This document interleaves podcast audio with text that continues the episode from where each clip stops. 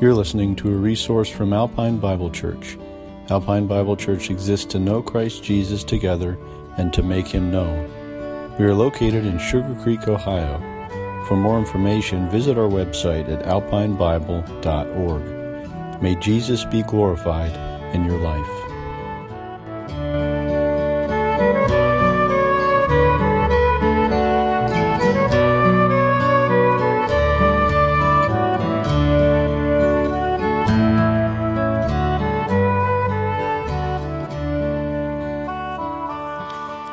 Bibles, if you're not yet there, to Deuteronomy 5.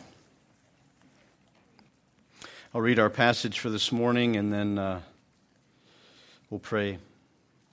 Deuteronomy 5, starting in verse 12. Observe the Sabbath day to keep it holy, as the Lord your God commanded you. Six days you shall labor and do all your work, but the seventh day is a Sabbath to the Lord your God. On it you shall not do any work, you or your son or your daughter or your male servant or your female servant or your ox or your donkey or any of your livestock, or the sojourner who is within your gates, that your male servant and your female servant may rest as well as you. You shall remember that you were a slave in the land of Egypt, and the Lord your God brought you out from there with a mighty hand and an outstretched arm. Therefore, the Lord your God commanded you to keep the Sabbath day. This is God's word. Let's pray. Lord, thank you for what we have already received through song, through the reading of your word. I pray now that as we come underneath the authority of your word, that we would be helped, that we would be directed towards true rest that we would understand where we might find rest. That even as we have already sung, that we would understand that Christ is enough.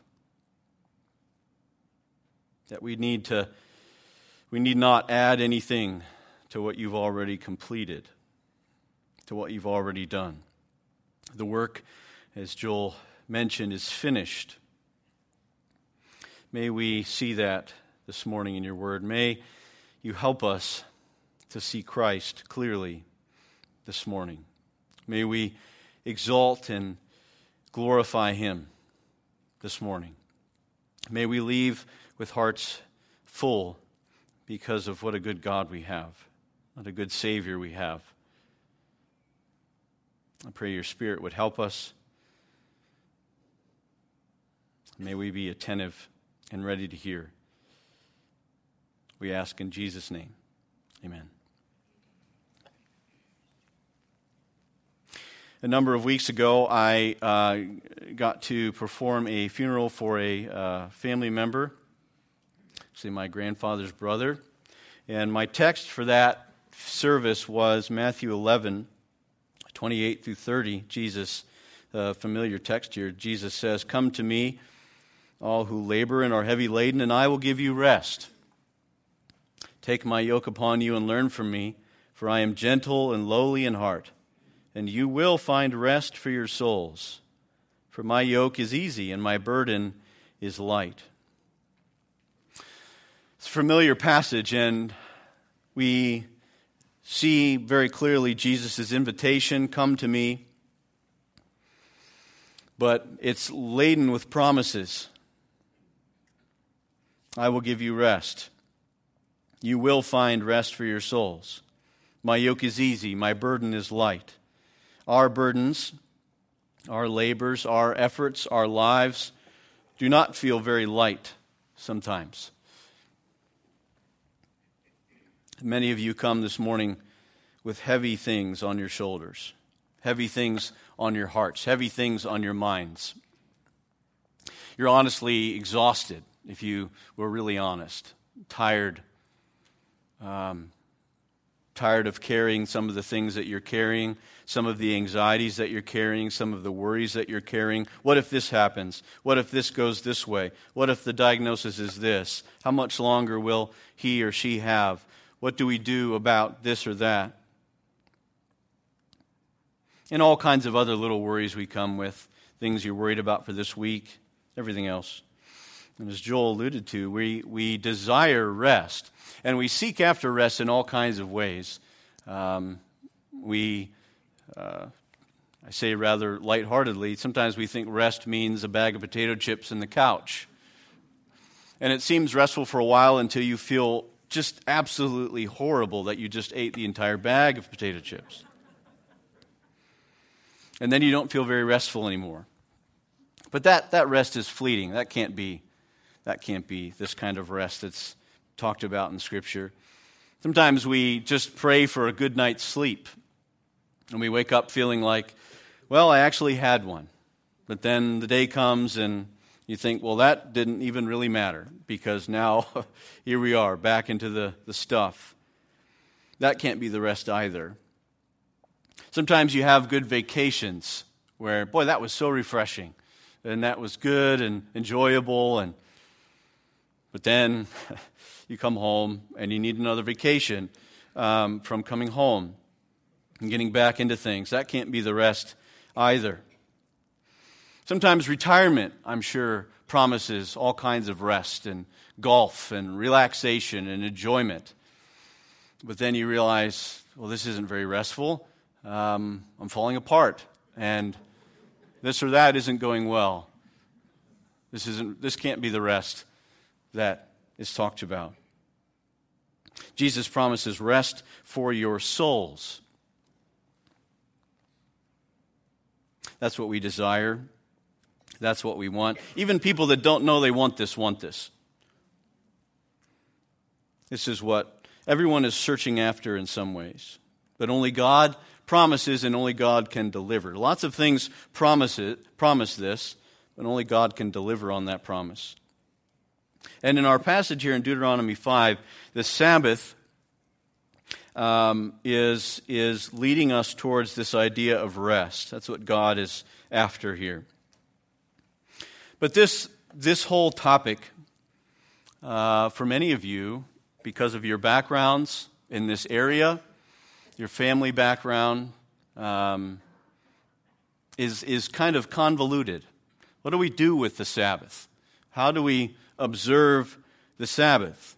What does that mean? And so I, I want to take some time to um, sort of run through a number of passages this morning in hopes to help us see uh, how we are to apply this to our lives today. In a sense, we're doing the exact same thing we've done with every other commandment. We are trying to understand what it meant, what it now means for us through Christ, and how we are to obey it. Because it still holds, it's still something that we must obey. There's still something here for us but we need to understand it through the lens of Christ. So let's walk through these uh, few verses, and then we're going to be in a number of places. So hopefully you've done your exercises this morning and you're ready to turn some pages. You'll need a Sabbath once we're done. uh, observe the Sabbath day. Observe the Sabbath day to keep it holy. Observe, remember, keep the Sabbath day.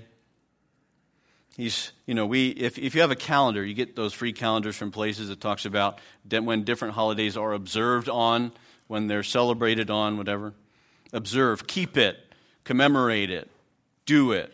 Observe the Sabbath day to keep it holy as the Lord your God commanded you. Remember that this is Deuteronomy 5 is a is 40 years after the first time that the Lord gave uh, the Ten Commandments. This is Moses' sermon, if you will, reminding the Israelites of what God has already said. And so when he says at the end of verse 12, as the Lord your God commanded you, he's referencing back when he stood there on, uh, from Mount Sinai and, and told the people the first time, as the Lord your God commanded you. This is something that he told you. And remember, this is a new generation that's hearing this. And so some of them weren't there.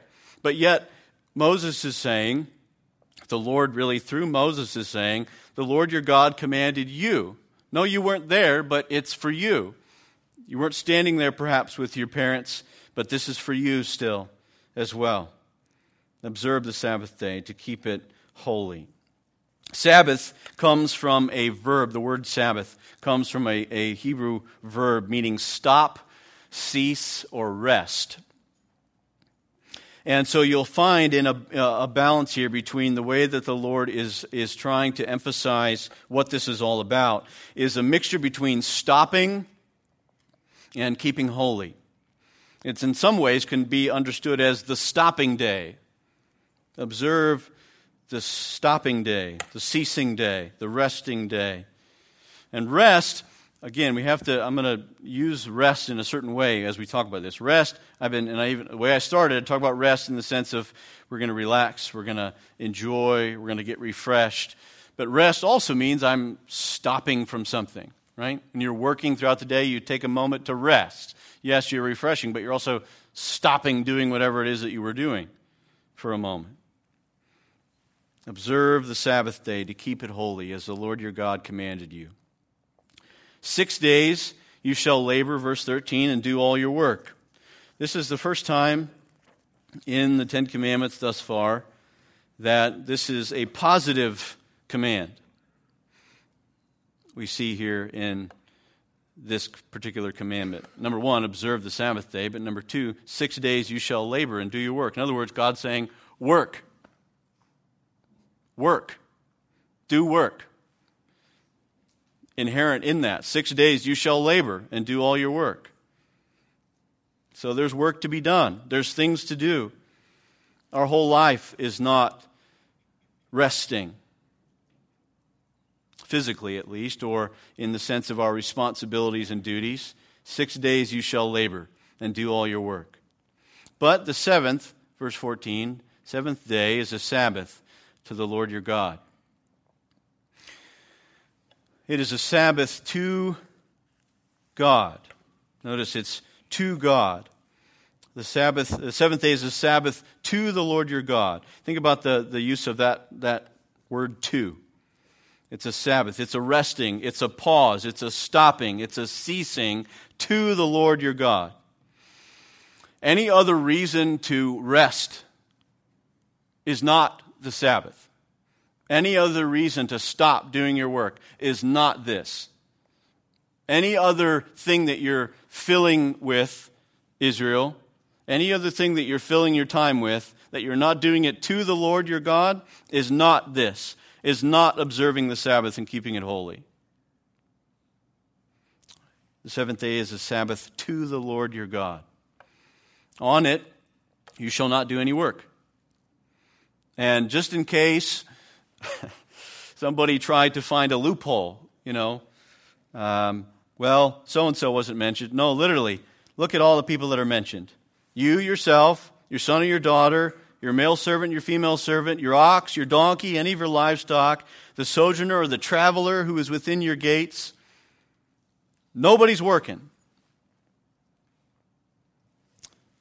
But we get this extra phrase at the end of verse 14 that's not in the original giving of this commandment that your male servant and your female servant may rest as well as you. There's sort of a leveling that happens on the Sabbath. That's what it was intended for. Everybody's resting.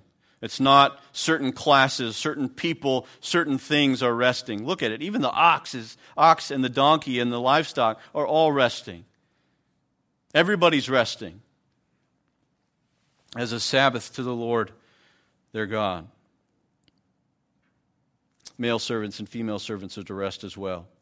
And then verse 15, which is not found uh, in the original either. It's different. You shall remember that you were a slave or a servant in the land of Egypt. And the Lord your God brought you out from there with a mighty hand and an outstretched arm. Now, back in verse 6, remember how the Lord begins? I am the Lord your God who brought you out of the land of Egypt, out of the house of slavery. He introduces himself in this way, both his name, but also what he has done. Before he has commanded anything, before he has said anything, he tells them who he is and what he's done. He's brought you out. He's brought them out of the land of Egypt, out of the house of slavery. Verse 15 Why should we observe the Sabbath day? You shall remember, remember that you were a slave in the land of Egypt. Every Sabbath day, Israel, is what he's saying. Every Sabbath day, remember that you were slaves. and I brought you out. That's how you can observe the Sabbath and keep it holy. That's how you can make the seventh day a Sabbath to the Lord your God. Remember, you were a slave. And the Lord your God brought you out from there. How? With a mighty hand and an outstretched arm. He did it on his own might, his own abilities, his own power, his own miracles, his own everything. He did it. Therefore, the Lord your God commanded you to keep the Sabbath day. Again, reminding them of what they've already been reminded to do and told to do way back 40 years ago. And so we could come from that and say, okay, they're to rest, they're not to work. Six days they are to work, on the seventh day, they are to rest. They are to keep a Sabbath, a resting day, a pausing day, stop from their work. Everybody included in their household, everybody that's within their gates, as it said, even their livestock, all their animals, everybody's to rest to the Lord on that day. Okay.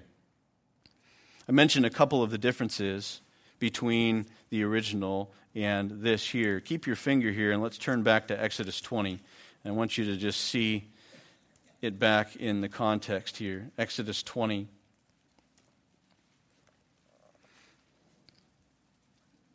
Particularly, I, I want to look at verse 11. Because verse 11 is not given as a justification or a reason for why they are to observe the Sabbath in Deuteronomy 5. Doesn't mean that it's, it's been thrown out, but there's a purpose there. Verse 11 of Exodus 20 after the Sabbath day command. It says, For in six days the Lord made heaven and earth, and the sea, and all that is in them, and rested on the seventh day. Therefore the Lord blessed the Sabbath day and made it holy. And we'll be there soon enough, but what this, particularly that last phrase, is uh, almost a direct quote from Genesis chapter 2. And of course, it's referring to Genesis chapter 2 after the Lord did make heaven and earth and the sea and all that is in them and rested on the seventh day. This is the justification given the first time that the law is given to the Israelites at Mount Sinai. The justification as to why they are to keep the Sabbath day is rooted in the fact that their God rested after six days of creation, after six days of his work. His work was complete, he rested. That was the reason why they were to do it. But notice in Deuteronomy 5, as we've already read, the justification is why? You shall remember that you were a slave in the land of Egypt. Because for that generation, they were, their whole existence hung on the fact that God rescued them out of slavery. Everything they were. Imagine all they talked about. Remember when God took us out of Egypt? Even if they sometimes felt tempted to go back to Egypt, we wish we were back there, only if we had onions and leeks like we did in Egypt. Right? But yet, even still, as they would sit and talk, this is, this is what defined them. It was a defining moment for them. And so, as they paused for the Sabbath day now in this new generation, they were to remember that they were slaves in the land of Egypt. Of course, inherent in that is the fact that their God rested. But now it's something that is, is, is true and uh, uh, relevant for them. You were a slave. Therefore, the Lord your God commanded you to keep the Sabbath day. So as you observe it, remember that. Uh, did a lot of reading uh, in preparation for this morning, just trying to survey different ideas about the Sabbath. Because many of you, if we took a survey here this morning and I asked you two questions what is, this, what is the Sabbath and how do you keep it? I would assume that we would get all kinds of interesting answers this morning. Based on your backgrounds, based on your uh, particular bents, your own ideas of uh, things that you're convicted of in your conscience, so on and so forth. But what was standard pretty much throughout all of the stuff that I have been reading is that it's rooted back in creation, just as Exodus links us back to. So, Genesis chapter 2, right at the beginning of the chapter, God finishes his work. Genesis 2 and verse 1 Thus the heavens and the earth were finished, and all the host of them. And on the seventh day, God finished his work that he had done. And he rested on the seventh day from all his work that he had done. So God blessed the seventh day and made it holy, because on it God rested from all his work that he had done in creation. Now, nowhere is the word Sabbath used. The verb from which the word Sabbath comes is there twice. You see it in verse 2. He rested on the seventh day. Verse 3, he, because on it God rested. That verb is used, but the word Sabbath, the noun, if you will, is not there. In fact, you won't find that word Sabbath until Exodus chapter 16. And so, what we see in Exodus 20 is the Lord giving the command to observe the Sabbath, and he and through Moses, he is commanding that they keep the Sabbath based on God's own inherent character, God's own purpose, God's own example. But it's important for us to understand God's resting. This is the same God of whom uh, Psalm, uh, the, Psalms remind us in Psalm 121, verses 3 and 4. He will not let your foot be moved. He who keeps you will not slumber. Behold, he who keeps Israel will neither slumber nor sleep. So God's resting did not involve a nap. He never sleeps, never slumbers, doesn't take a break. He doesn't stop being God for a while. And he didn't do that on the seventh day, right after creation. So we have to get after this whole thing of what does it mean for God to rest? How does God rest? He doesn't sleep, He doesn't slumber, it says. That means that God is 100% all the time aware and involved. We're not deists. Deists believe that God created everything and then just stepped back and let it all happen, right? We have to be careful that we're not functional deists, that we just don't think that that's maybe what happened, because it's not. That's not what the Word of God tells us. So, what does it mean for God to rest? We also know from Hebrews 1, verse 3, that God, and particularly talking about Jesus, upholds the universe by the word of his power. God is not only the creator, but he is the sustainer of all things. So, as you sit there and breathe in and out, and your heart beats, and all that's going on in your body is happening, God's doing that. The little bugs that are flying around out there, God's doing that. The earth not spinning out of control and us not all being flown off the earth because there's no gravity, God's doing that. The farthest universe that we can possibly imagine or see or not see, God's upholding all of that by the word of his power right now. And so on the seventh day, he was doing that. So he didn't stop being God. What does God's rest look like? Well, we're helped by verse, the end of verse 3 in Genesis 2. On it, God rested from all his work that he had done in creation. God had finished his work of creation on the sixth day. He rested from what? From what work? He rested from his work of creation. But he didn't stop being God.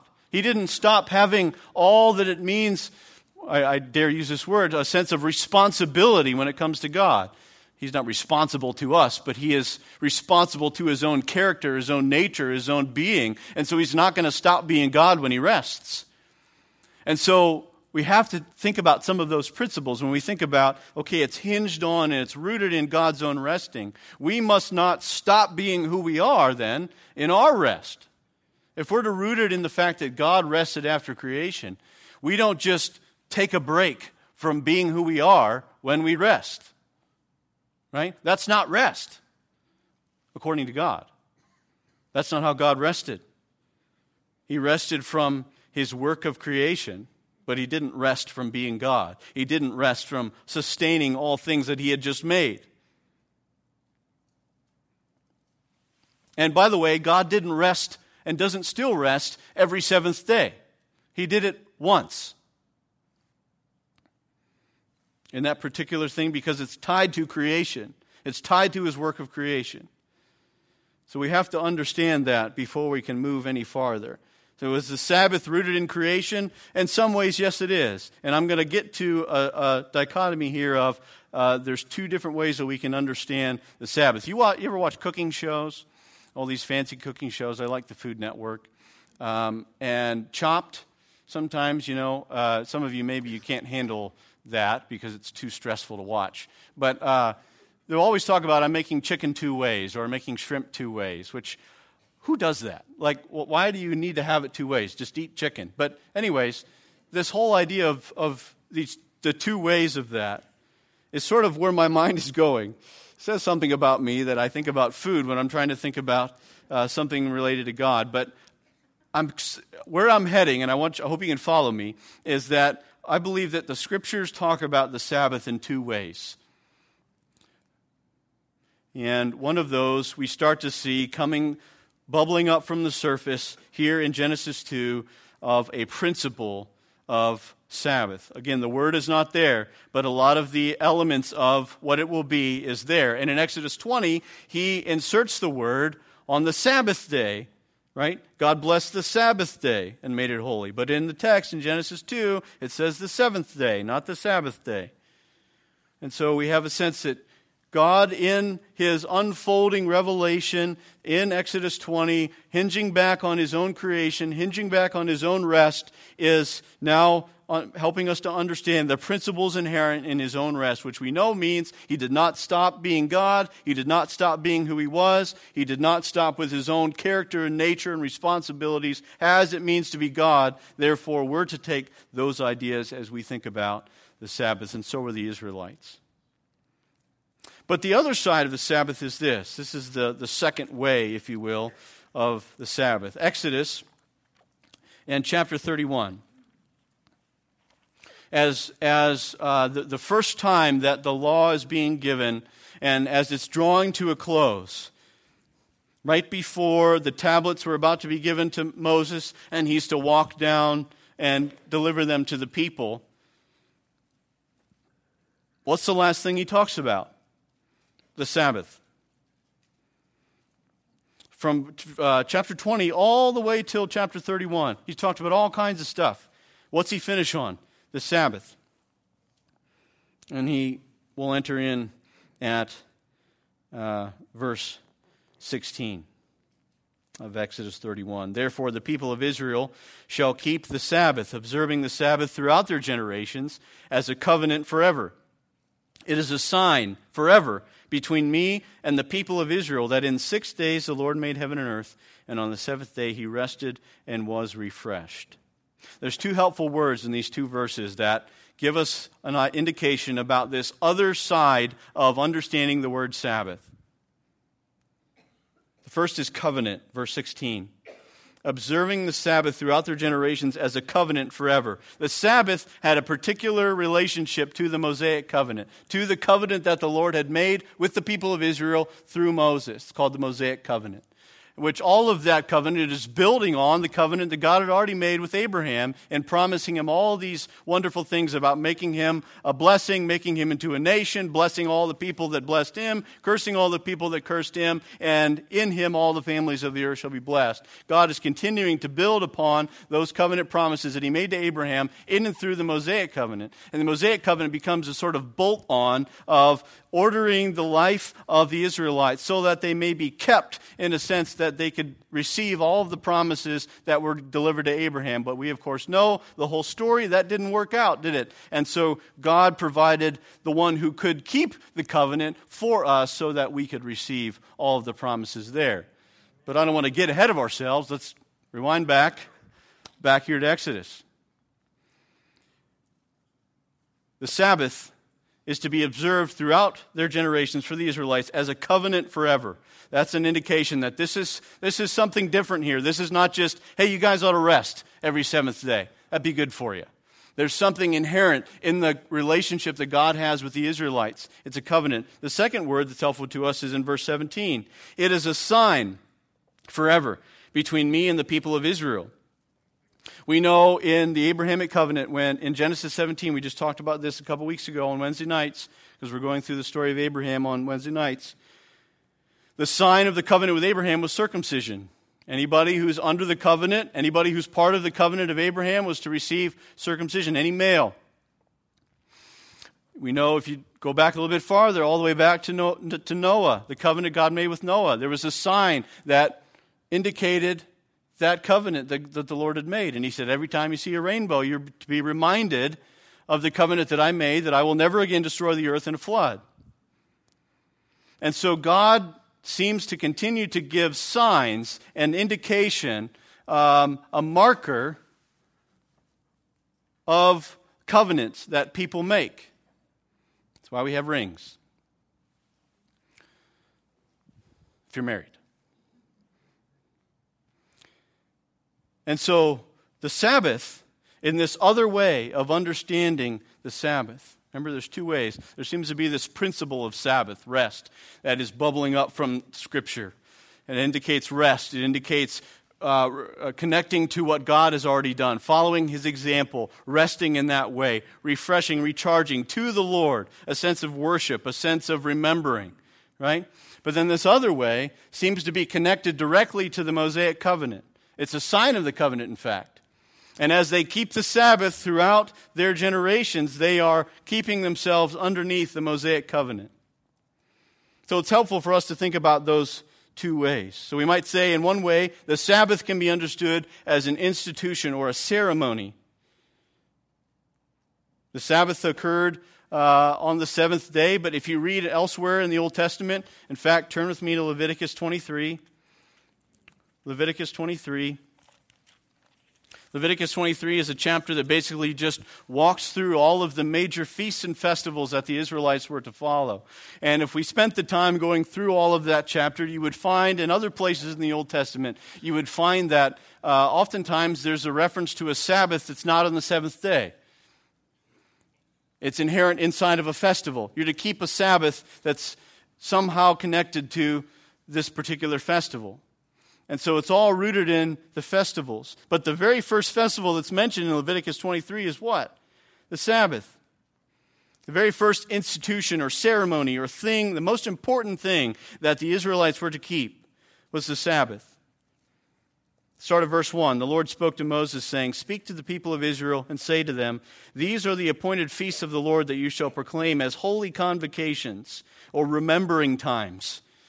They are my appointed feasts. Six days work shall be done, but on the seventh day is a Sabbath of solemn rest. It's literally saying it's a rest of rest. It's a Sabbath of Sabbaths, a holy convocation, a holy remembering time. You shall do no work. It is a Sabbath to the Lord in all your dwelling places. The first thing that's mentioned in all of these feasts, all of these festivals, all of these ordinances, all of these ceremonies that the Israelites were to follow was the Sabbath. And so, in one sense, we can understand the Sabbath as this institution, this ceremony that's directly connected for the Israelite people to the covenant that God made with them. These other Sabbaths that occur on other days tell us, again, it's another hint that it's very connected to the ceremony of, of everything that they were to do as Israelites. Exodus 16. Turn with me back to Exodus 16. This is, I mentioned it already, it's the first place that the word Sabbath is used. And this gets after, this is before Exodus 20, obviously, right? 16 becomes before 20. This is before it's mentioned but the word Sabbath is used here for the first time. And I think it's going back to its connection to creation, but also you'll see something that's connected very much so to the reason given in Deuteronomy 5, Exodus 16, and verse 23. Right? This is when bread is literally coming out of heaven. He said to them, This is what the Lord had commanded, verse 23 of Exodus 16. Tomorrow is a day of solemn rest a holy Sabbath to the Lord. Bake what you will bake and boil what you will boil, and all that is left over lay aside to be kept till the morning. They were, to, they were given a process, a pattern of collect all the bread on the sixth day, collect double portion, bake it up, get it ready for the next day, because don't, don't get the bread that's out there on the Sabbath because it's going to rot. Don't try to go out there and get it, right? It's a holy Sabbath, it's a day of solemn rest. But think about what's happening here. The Lord is giving bread out of heaven. we are like, well, yeah, it's, you know, that's what he did.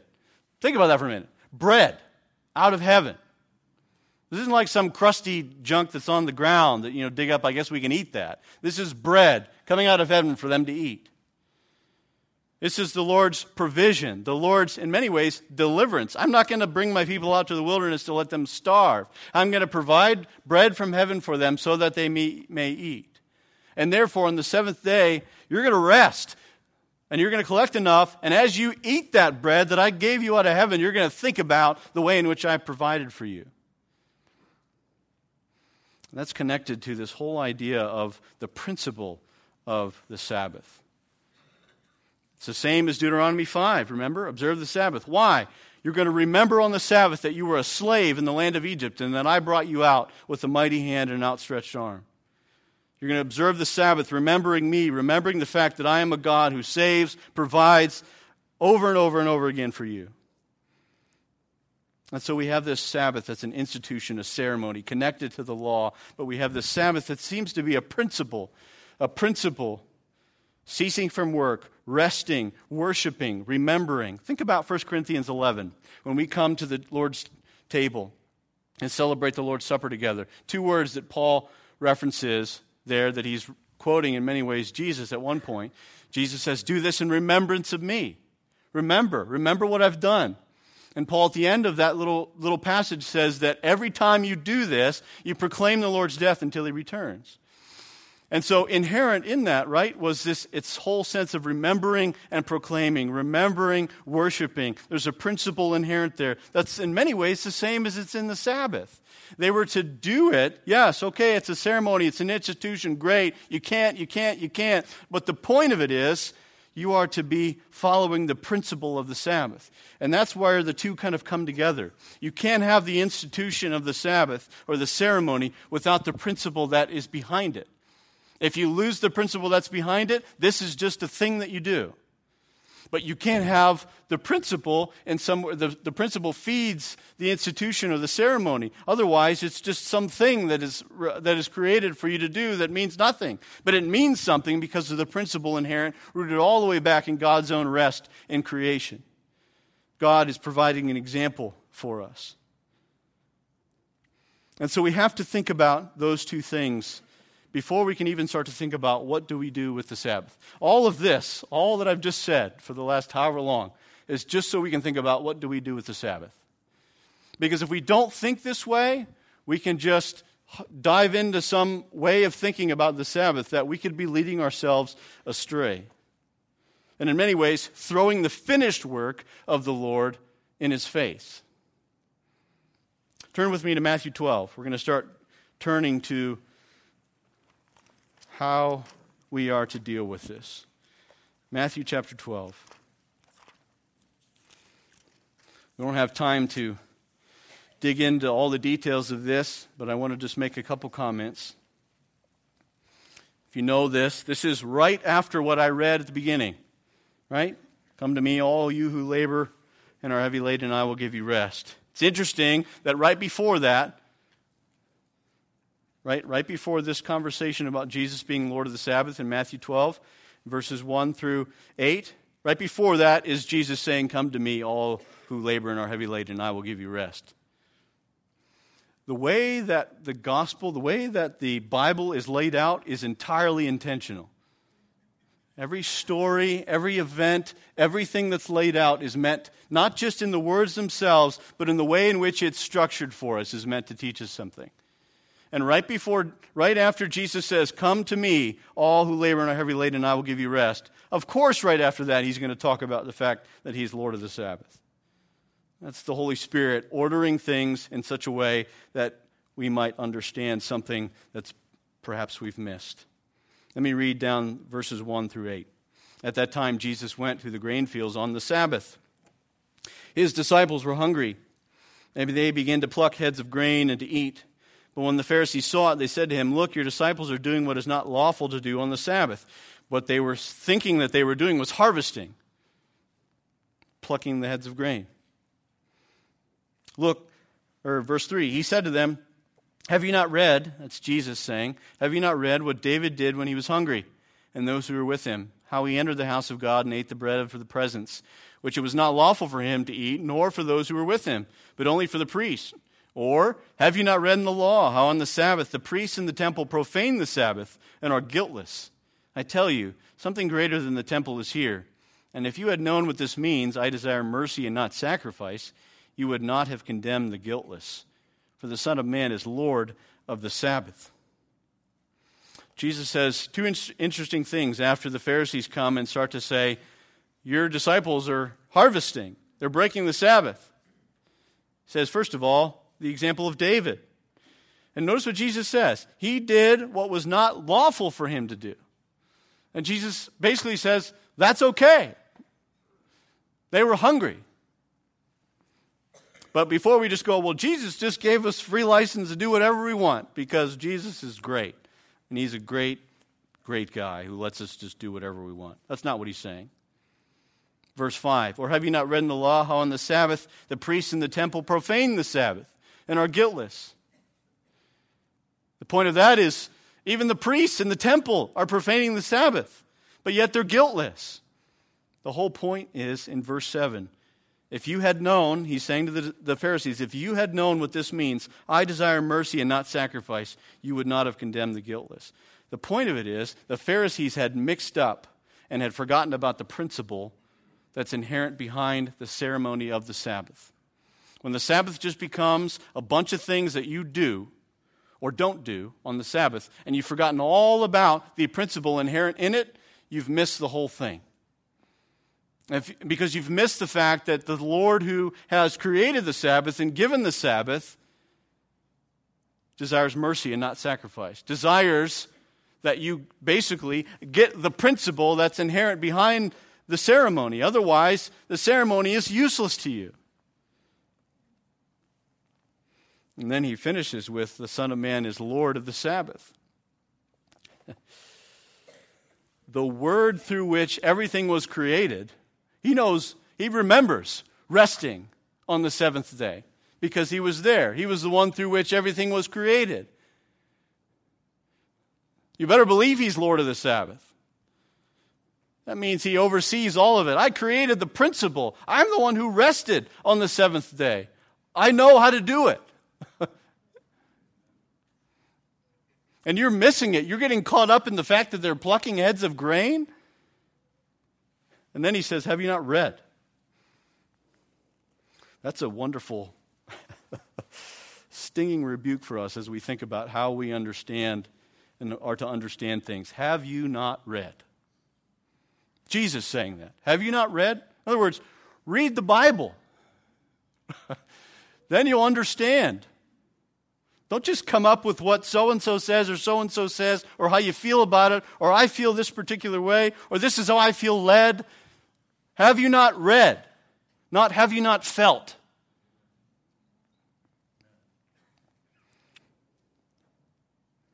Pastor David read from Colossians 2, and we'll, we'll turn there next. Paul picks up on this whole idea, talking about the Sabbath. He particularly mentions the Sabbath.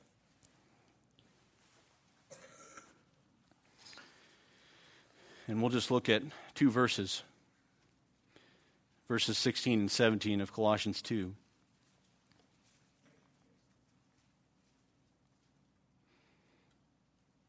Therefore, let no one pass judgment on you in questions of food and drink, or with regard to a festival, or a new moon, or a Sabbath.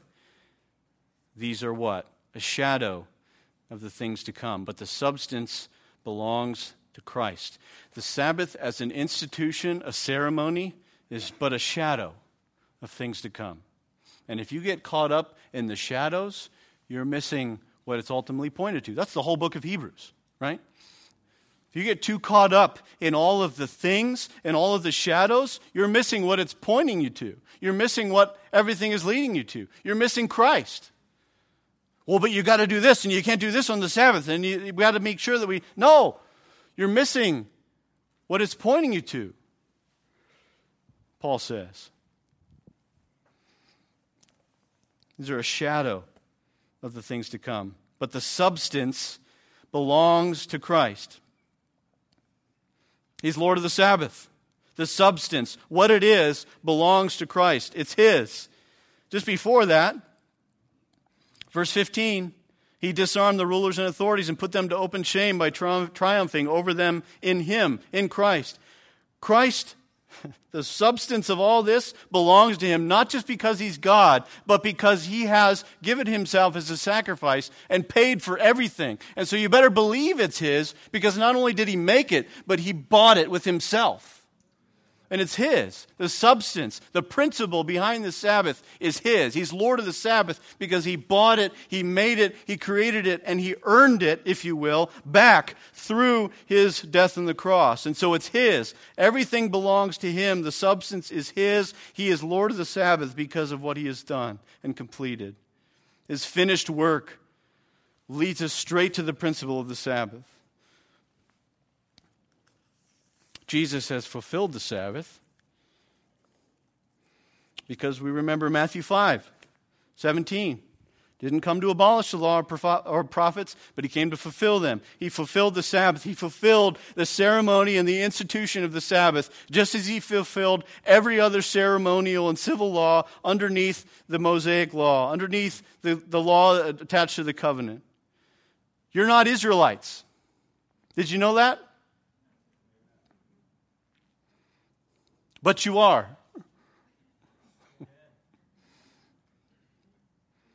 You're not underneath the Mosaic covenant. You're not trying to live to try to live up to the Mosaic covenant. Christ has kept that for you. But you're not off the hook with the Sabbath. And perhaps not in the way that you think. Jesus said in John 6, verse 51, I am the living bread that came down from heaven. If anyone eats of this bread, he will live forever. And the bread that I will give for the life of the world is my flesh. Remember when they, in Exodus 16, when they were to keep the Sabbath, right? Not collect any bread and rest. Jesus saying, I'm the living bread that came down from heaven. Yes, he's pointing to the fact that it's better, it gets better than manna, boys. A lot better. You get the Son of God. But he's also saying something about what they were to do back there. Don't collect on the seventh day, because even that, that's part of the shadow. That's part of the shadow that's leading to Christ. I'm the living bread that came down from heaven. I'm going to give you bread all the time, and you're never going to hunger. You don't even got to collect on any day. You're going to have bread overflowing through me, living bread that will give life to the world through my flesh, he says. Hebrews 3 and 4, chapters 3 and 4, which will be in, a, in here at the end, but Hebrews 3 and 4 also talks about how Jesus basically fulfills the Sabbath because the rest that Moses was bringing the people towards in the promised land, he never got to go there, did he? But Joshua didn't even do it either. Nobody did it. Jesus brings that rest that is promised. Jesus brings that rest that was intended, that is being foreshadowed. That's you're, you're, seeing there's a rest that they're going towards. Yes, it's the land. Maybe it's the land. Maybe it's going to happen. No, it doesn't happen. And you read through the Old Testament. When's it going to happen? When's it going to happen? And you get all the way to the end of the, the book of Nehemiah. And the book of Nehemiah essentially is the pretty much the end of the historical part of the Old Testament. Some of the prophets go a little bit farther past that, but if you read a historical book, Nehemiah is sort of the end. And what's the last thing that's left on? It's the people breaking the Sabbath. After they had just promised that they would keep the Sabbath, but they can't. They can't stop breaking the Sabbath. And you read the end of Nehemiah wishing, can't there be somebody who can uphold the covenant? Can't there be somebody who can actually keep their word and do the things that it seems like the people can't do? And it's almost expecting the Gospel of Matthew to just explode onto the scene and tell us about Christ, who, yes, there's somebody who can keep the covenant and who can keep you in the covenant because you can't. It's a wonderful anticipation that's left for us there as we read it. Jesus has fulfilled the Sabbath, He's Lord of the Sabbath. Now, when we come to this and we start to think about what do we do with it, Pastor's series for us in Romans 12 through 14 helps us in this way. Because, in some senses, there is a matter of conscience when it comes to Sabbath. And I'm going to look particularly just at Romans 14. There is a matter of conscience here. Paul says in Romans 14, verse 5 one person esteems one day as better than another, while another esteems all days alike. Each one should be fully convinced in his own mind. The danger of that last little phrase that we could run off with, and Pastor helped us with this, but I'm just refreshing our memory of this. You can be fully convinced of the wrong thing. Right? And so there's a matter of conscience that we need to have that governs us here. One person esteems one day as better than another, while another esteems all days alike. Each one should be fully convinced in his own mind. But your convincing better be informed by truth. Your conscience better be shaped and molded by the truth, not by your opinions or how you feel or whatever else, or your context or your culture or your upbringing, right? But by truth.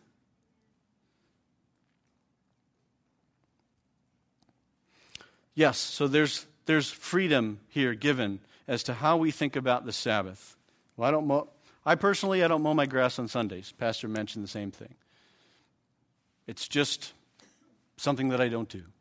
But I had no way, and Pastor said this as much, there's no binding of your, go ahead and, you're free in Christ to go mow your grass. Okay? But there's a sense in which how we understand the Sabbath must be rooted in that principle that we are keeping ourselves in a sense of rest, pausing, remembering, worshiping to the Lord. Today is Sunday. It's not the Sabbath according to the Old Testament. In our statement of faith, we talk about that we keep the Lord's day, the resurrection day, as a day of worship. Acts shows us that, early church tradition shows us that, and the Lord of the Sabbath is able to transition the day of when worship is to take place.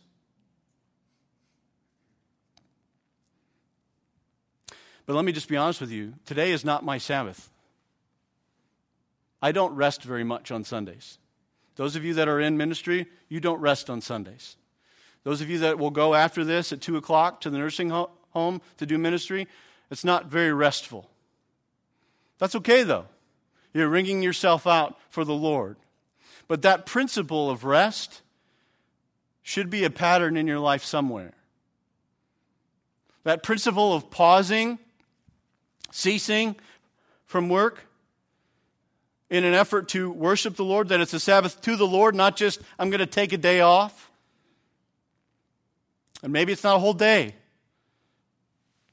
Don't get too confined with how and when and what not and what should and what should I do. You're missing the principle. Stay, keep your eyes focused on the principle inherent in the Sabbath. Order a pizza on Sunday for crying out loud. It's okay. Those people are happy to work and make the pizza for you. They're not breaking the Sabbath, and neither are you. Don't get caught up in the ceremony and the institution that Christ has fulfilled and completed for you. Because when we get too caught up in the do nots and do's, we start to tell Jesus basically, Your work isn't complete enough. Let me help you and add to it. And anytime we say that, through our actions, we never say that, but anytime we say that through our actions, we're throwing the Lord's finished work in his face and saying, It's not enough. Let me add, let me help you out, Lord. Hebrews 4 is where we'll land the plane.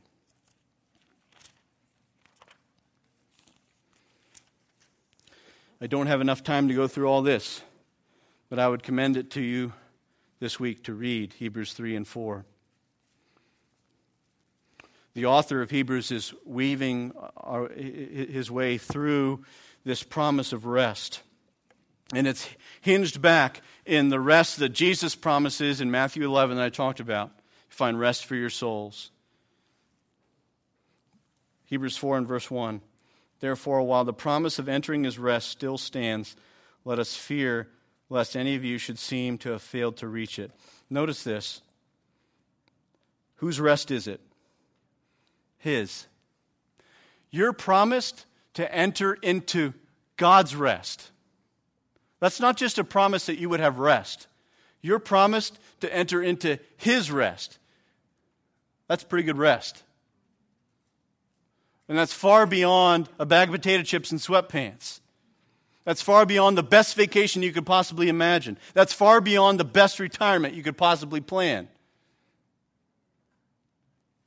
This is His rest. And that promised, what's, what's with the promise? It still stands. Good news, verse 2, came to us just as to them, that is, in the Old Testament. But the message they heard did not benefit them because they were not united by faith with those who listened. For we who have believed enter that rest. We're already, if you will, getting little samples of that rest now. We're tasting it now. We haven't gotten the whole picture yet, but we're tasting it. We who have believed enter that rest. We're already we're getting sort of the trailer, the spoilers of that rest. As I swore in my wrath, they shall not enter my rest. There was those who did not believe, who did not enter, and those who do die apart from Christ do not enter his rest. Although his works were finished from the foundation of the world. For he has spoken somewhere of the seventh day in this way, and God rested on the seventh day from all his works. It's referencing Genesis 2. And again in this passage, he said, They shall not enter my rest, those who don't believe. Since therefore it remains for some to enter it, and those who formerly received the good news failed to enter, enter because of disobedience, again he appoints a certain day, today, saying through David so long afterward, in the words already quoted, Today, if you hear his voice, do not harden your hearts. Folks, you have to hear this word today, right now, for you. If you do not have rest for your souls today, today is the day to enter into that rest. God, through Jesus Christ, is offering you that rest now. It's here and it's given to you. It's completed for you, finished for you, and you cannot get it anywhere else. Everything else promises it to you, but you will not get it like what he is promising. And he will deliver on his promise because he's faithful to do what he's promised. He's the only one who can do that. So don't set aside this offer. It's better than an offer, it's a completed work, it's finished. I said it last week. God is not in the business of making sales pitches. He has finished, complete, done, finished salvation. And He shoves it right in your face. And you have a choice as to whether you will decide to accept it or not, to receive Jesus Christ as Lord, as Paul says in Colossians. Today, if you hear his voice, do not harden your hearts. This is the Lord's word to you this morning. I don't know where you're at. I don't know what you're going through. I don't know if you've been sitting here for longer than I've been alive. But today, if you hear his voice, do not harden your hearts. For if Joshua, verse 8, had given them rest, God would not have spoken of another day later on. That's a shadow. So then, there remains a Sabbath rest for the people of God. For whoever, whoever has entered God's rest has also rested from his works as God did from his. That's what God is promising Uh, us. That is God. That is what God has promised those of us who have entered this rest, those of us who have received Christ Jesus as Lord. We are beginning to get the beginning parts of that rest. There's an already not yet to that rest in which we've entered, and we get little tastes of it. The joy that keeps us in our lives amidst all kinds of the stuff that happens to us, the things that pulls us through difficult times, the things that gets us up in the morning, the things that helps us to sing to the Lord that Christ is enough and mean it and feel a sense of the fact that we have a faithful and loving God who does not give up, who never grows impatient, who doesn't get tired, he doesn't slumber, and he keeps going with us. That's the rest that we have been offered and been given through Jesus Christ, and that's what you are offered now. So please, please, do not set that aside and don't cheapen it. It's not about what you can and cannot do. It's about what Christ has done. And so, how you observe and keep the Sabbath, folks, is that you rest in the finished work of Christ. And you can do that every day. You can observe the Sabbath every day. Rest in Jesus Christ because everything that He has done for you is finished. The name over which you, your entire life, the, the title over all that you are is I have completed this for you. It's done, it's finished, and I have given you my grace through my Son. Rest in that. Let's pray.